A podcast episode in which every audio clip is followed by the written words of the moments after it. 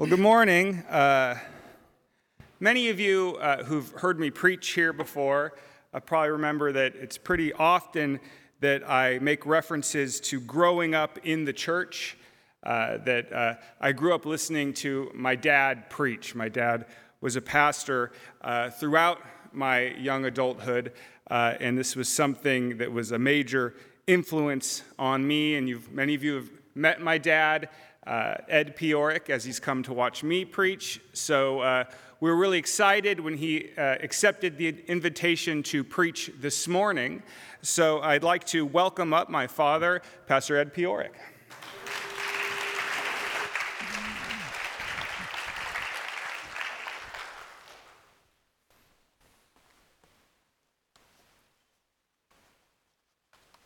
That's right, David grew up listening to me and uh, that's what sort of uh, inspired him to go through his punk phase.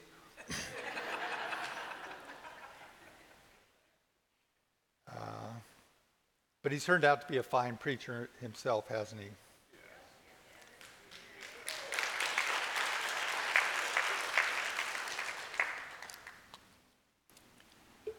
One of the things I wanted to do this morning is uh, thank uh, you at St. Andrews for uh, providing such a wonderful church home for our Holy Family. The Holy Family uh, consists of uh, David, Sandy, and the wonder kind Hezekiah. now, uh, I've been asked to uh, preach on the con- concluding part of John 17. And uh, I've listened to David's sermon two weeks ago and Peter's last week. And I'd have to say, they've really teed the ball up for me uh, with, with how they have uh, uh introduced uh, some of these subjects. Uh, David spoke about ultimate reality two weeks ago and really focused on the ultimate reality of life is to live in the love of God. And then last week, Peter t- began uh, John 17, and he spoke about three things beauty, goodness, and truth, and that all three of these things uh, emanate from love. And when we look through the lens of these things, we should be drawn to love. And so uh, we can see that the, the way this uh, uh teaching of Jesus is going, uh, and especially in this prayer, it's moving towards us having a greater understanding of the love of God. And he's praying that we will be drawn into an existential experience of it. And uh, so this is what we I'll be looking at in the text this morning. And I'd like to read it. It's in uh, John 17, and I believe it'll be up on your screen. Uh, the final part of uh, the Lord's Prayer in this chapter. John 17, I'll be reading from verse 20.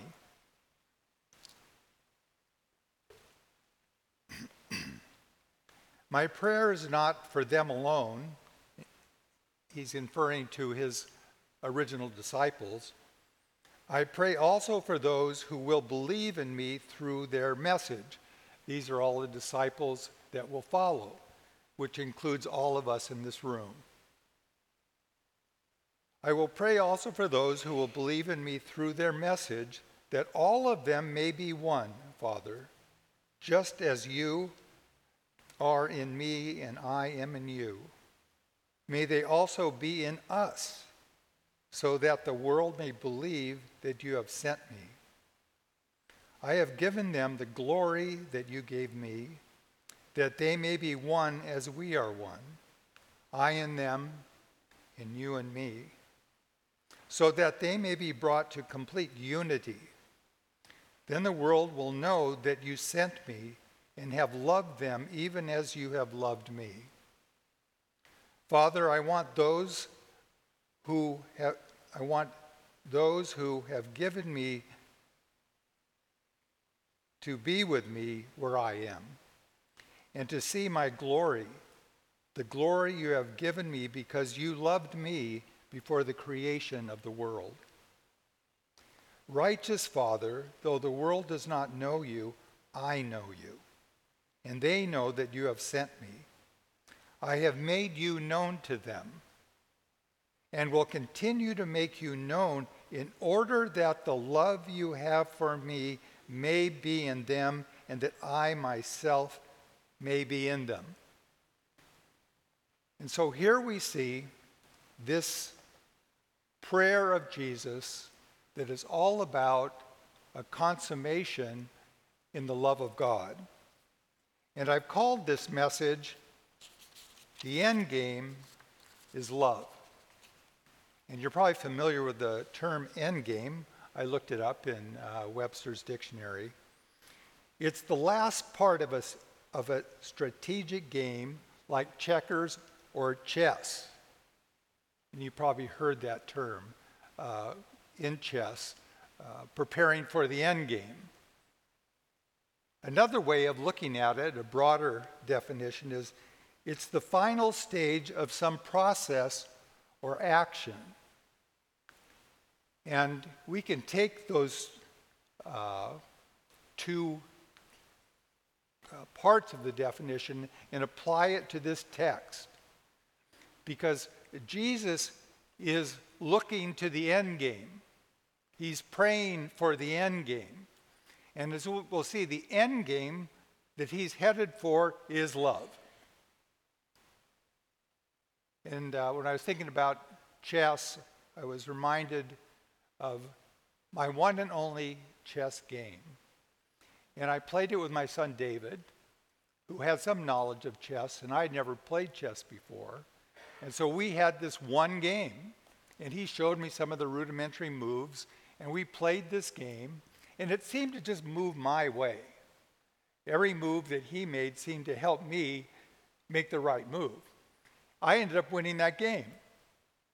And as I thought back upon this thing, is that really the end game that David had in mind was not so much his winning the game, but me winning the game.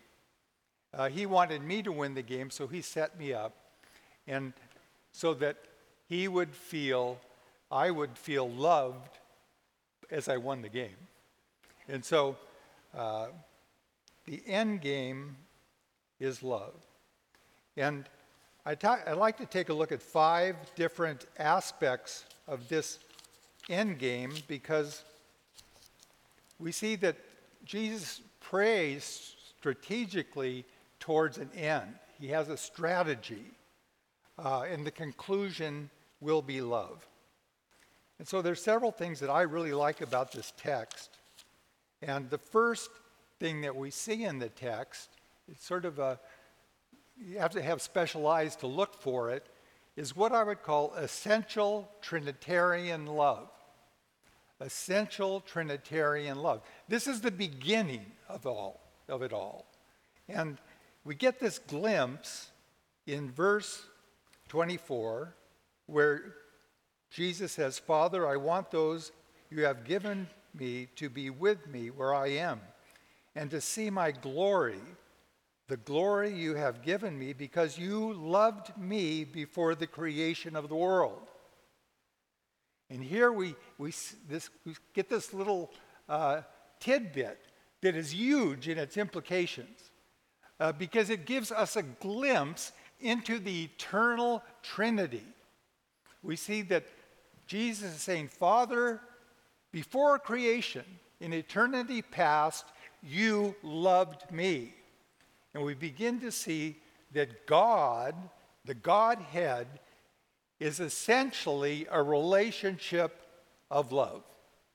This is essential Trinitarian love. We know God the Father, God the Son, God the Holy Spirit uh, existing in three persons, yet one God, but it is essentially at the core a relationship of love.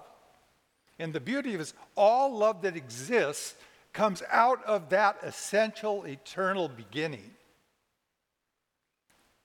St. Augustine put it this way He said, The Father loves the Son, and the Son loves the Father, and the bond of love is the Holy Spirit.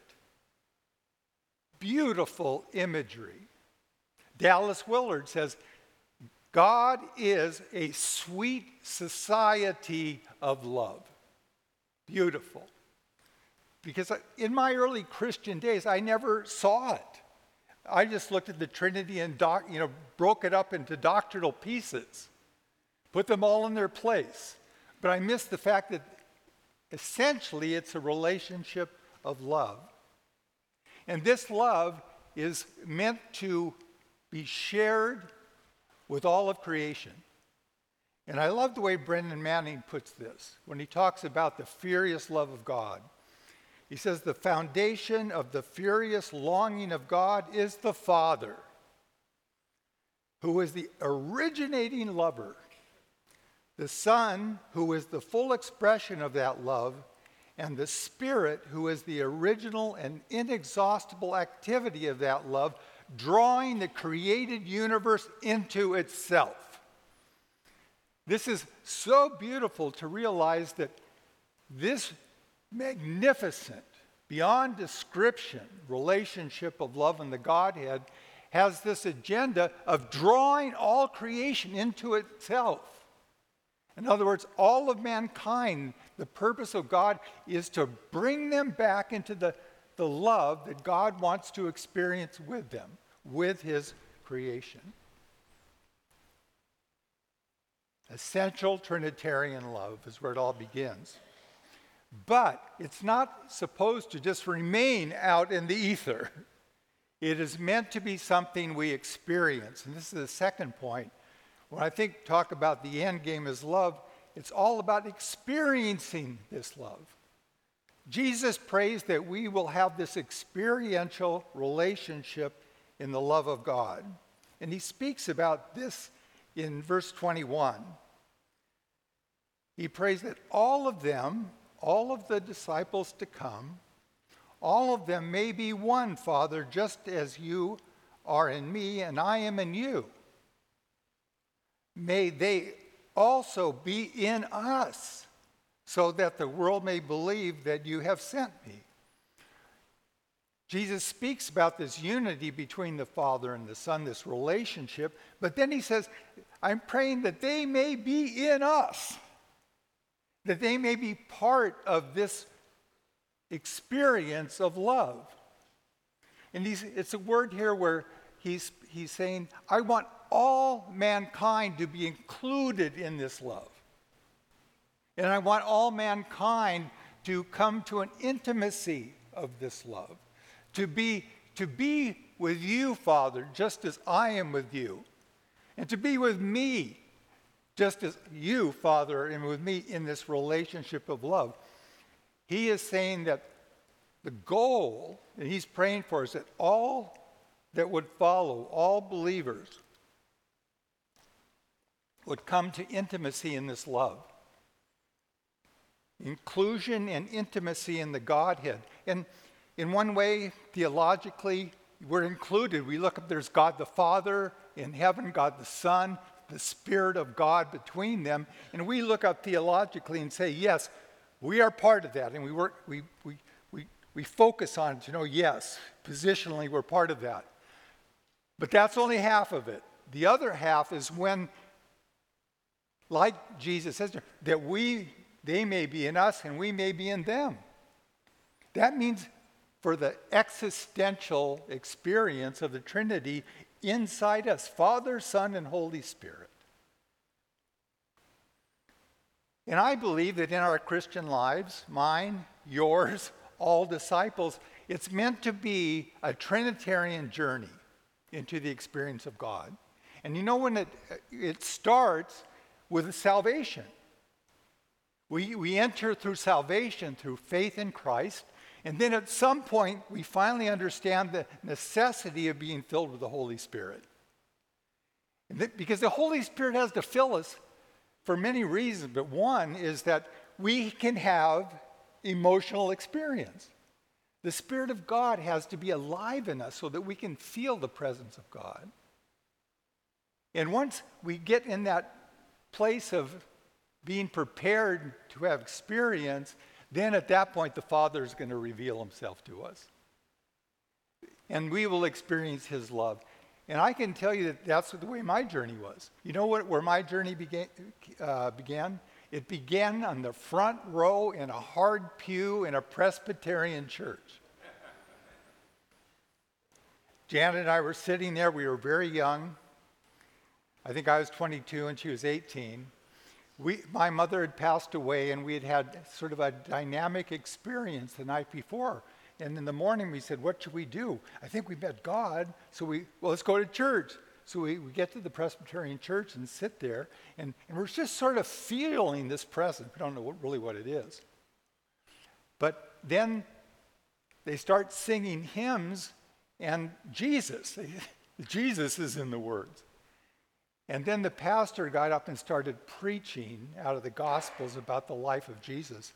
And both Jan and I simultaneously said, we looked at each other, it was Jesus.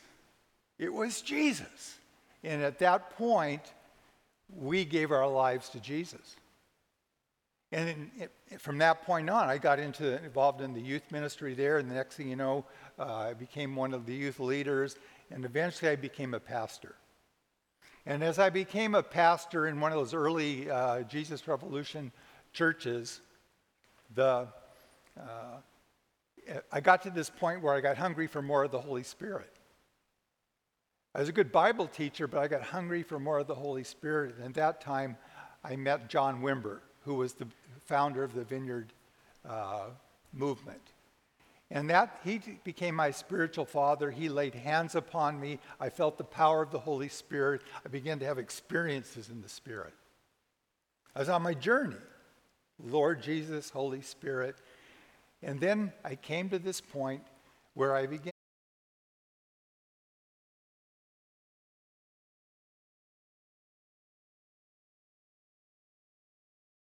Salvation out of love. And so he prays that this will be exemplified. And that he, one of the things in that text is that the love that they will be experiencing will be a unifying love, a unifying love. Uh, one thing that I've come to realize is that love is the greatest unifier. Love is the greatest unifier in a marriage. Love is the greatest unifier in a family. Great is meant, love is meant to be the greatest unifier in the church. This is why the church, especially the Western church, desperately needs a great outpouring of love that it might become unified. Because unified love speaks. Unified love speaks loudly. And it's so beautiful because if you want, one image, one word you can speak to that everybody in the world unifies and sees God's love, and all you have to do is say Mother Teresa. You all you have to do is say it. Everybody loves Mother Teresa. I don't care what your, uh, your doctrine is, you know, where you are in, in, in the church. I don't, I don't care where you're at in your politic. Because all you have to do is say Mother Teresa, and people say, see the love of God. They see the whole essence of what uh, a life well lived is all about. And I just believe that we, as people who grow in the experience of Trinitarian love, will come, we become unifiers. We become unifiers. We do not allow ourselves to get polarized out on the fringes where we are losing the essence of love. It's not worth it. The church needs to learn how to be centered in this, this love. As we in our, our own lives know, we, we have to be centered. Love's, unified love speaks. And it speaks by our words, our works, and by osmosis. It's, this love, when it fills us, speaks all by itself, like Mother Teresa. She doesn't have to say anything. It just speaks love. Now, this love is so important that Jesus is praying for an endless revelation of this love, an endless revelation. Uh, and we read about this in, in, what I think are the, the primary verses that we're looking towards, verses 24 and 25. This is, this is the end game right here. Jesus is building towards this. This is, this is the end of his prayer. This is the end of his discourse because in chapter 18, we're going to move towards the crucifixion. And th- these, are the, these are the last poignant words. And he says, Father, I want those you have given me to be with me where I am. That's the heavenly promise. And to see my glory. We all look forward to that. The glory you have given me because you loved me before the creation of the world. Righteous Father, though the world does not know you, I know you. And they, the disciples to come, and they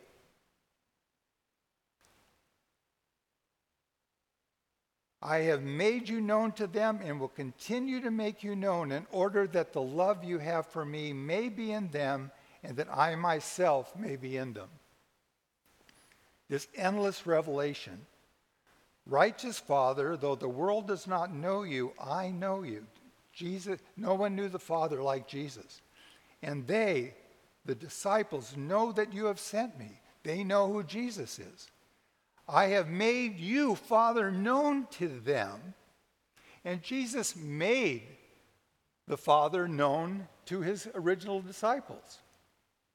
Uh, he was quite radical. He came and he just kept talking about the Father. You do not see this uh, tremendous uh, conversation about the Father in the Old Testament. But Jesus just couldn't stop talking about his Father, especially in the Gospel of John. He, he made, it, made the Father known by his words. And then Jesus said, If you've seen me, you've seen the Father. He made the Father known by the way he loved people. And he made the Father known what his love looks like because he, he got baptized and we saw exactly what it looks like to be baptized in the love of God. And then he promised that same love that David was talking about, that phileo love, to come upon all who believe in him. And it would come in their experience on the day of Pentecost.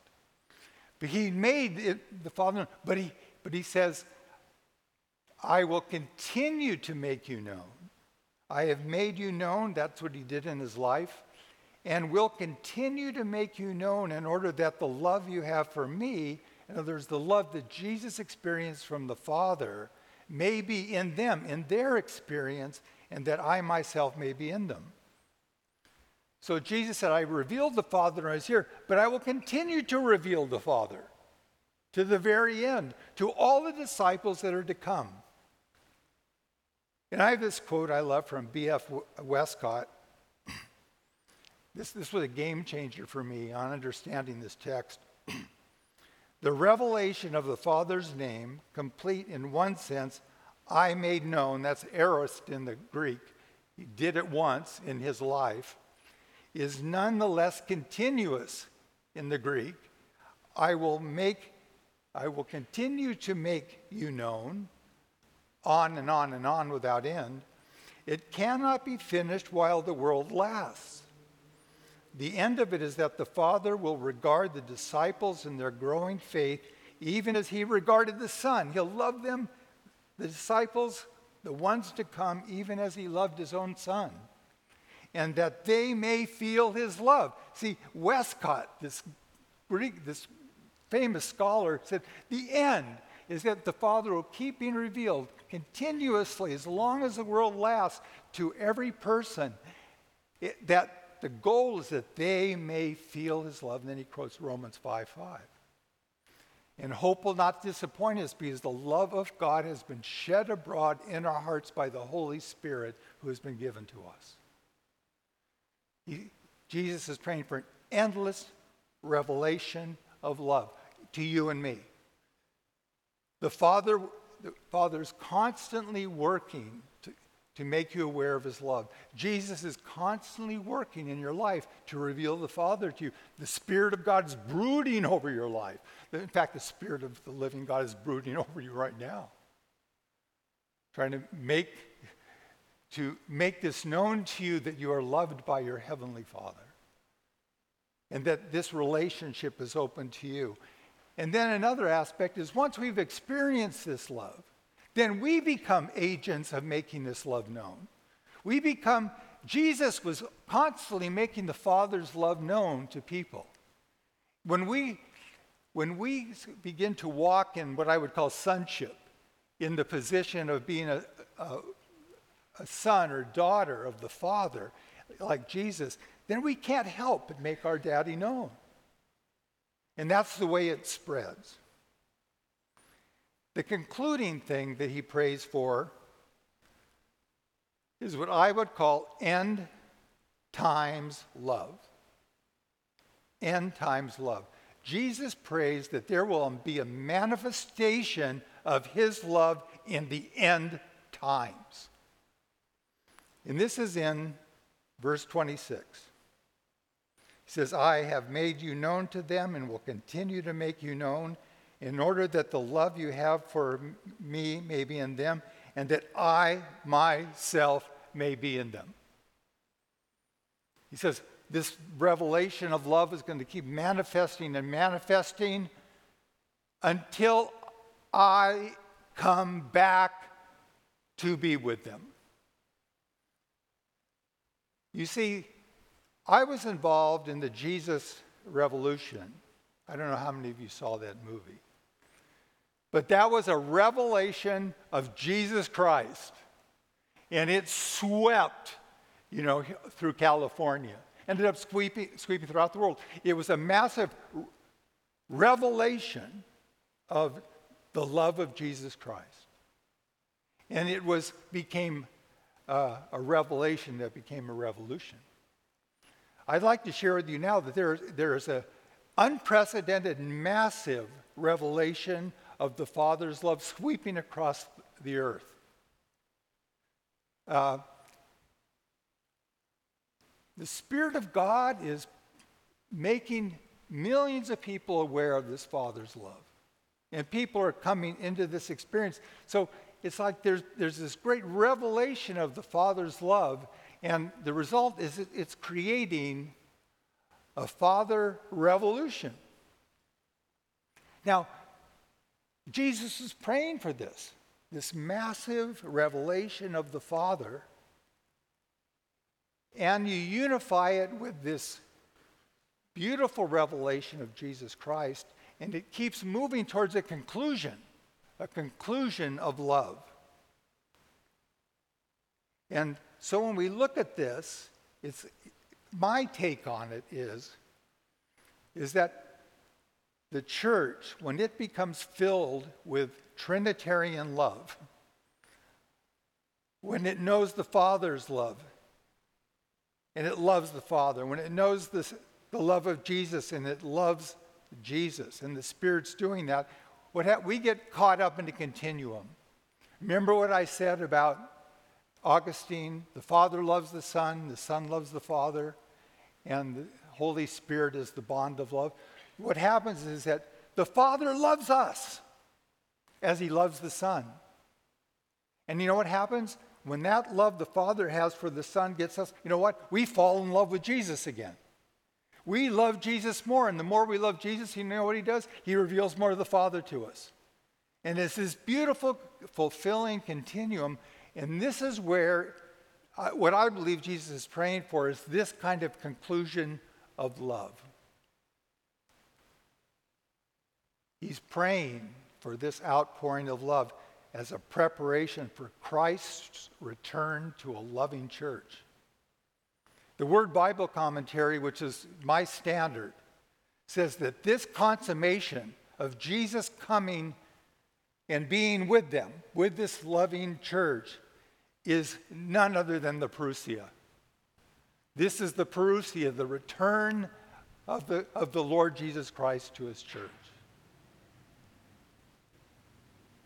So you see, love is the end game in the very end, it's going to be all about love. Love is the end game for the Christian. See, this is the way I'm focusing my whole life. I want my life to be all about love. I want to make every investment I can make in love. because I want to be ready. I want to be going with the flow into this end game. Because when I meet Jesus Christ, I want to be filled with love. And I believe that this is the mission of the church to be filled with this love. This is what Jesus is praying for uh, to fulfill their mission and to be ready for his return. And I believe this even encompasses what I would call the renewed creation.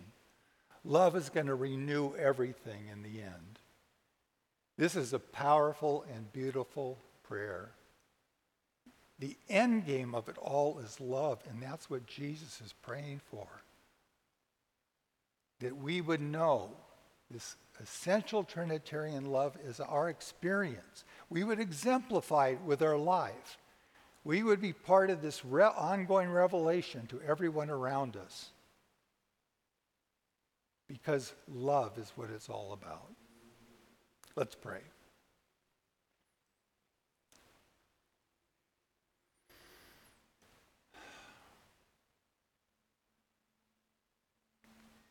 We could all just take a deep breath.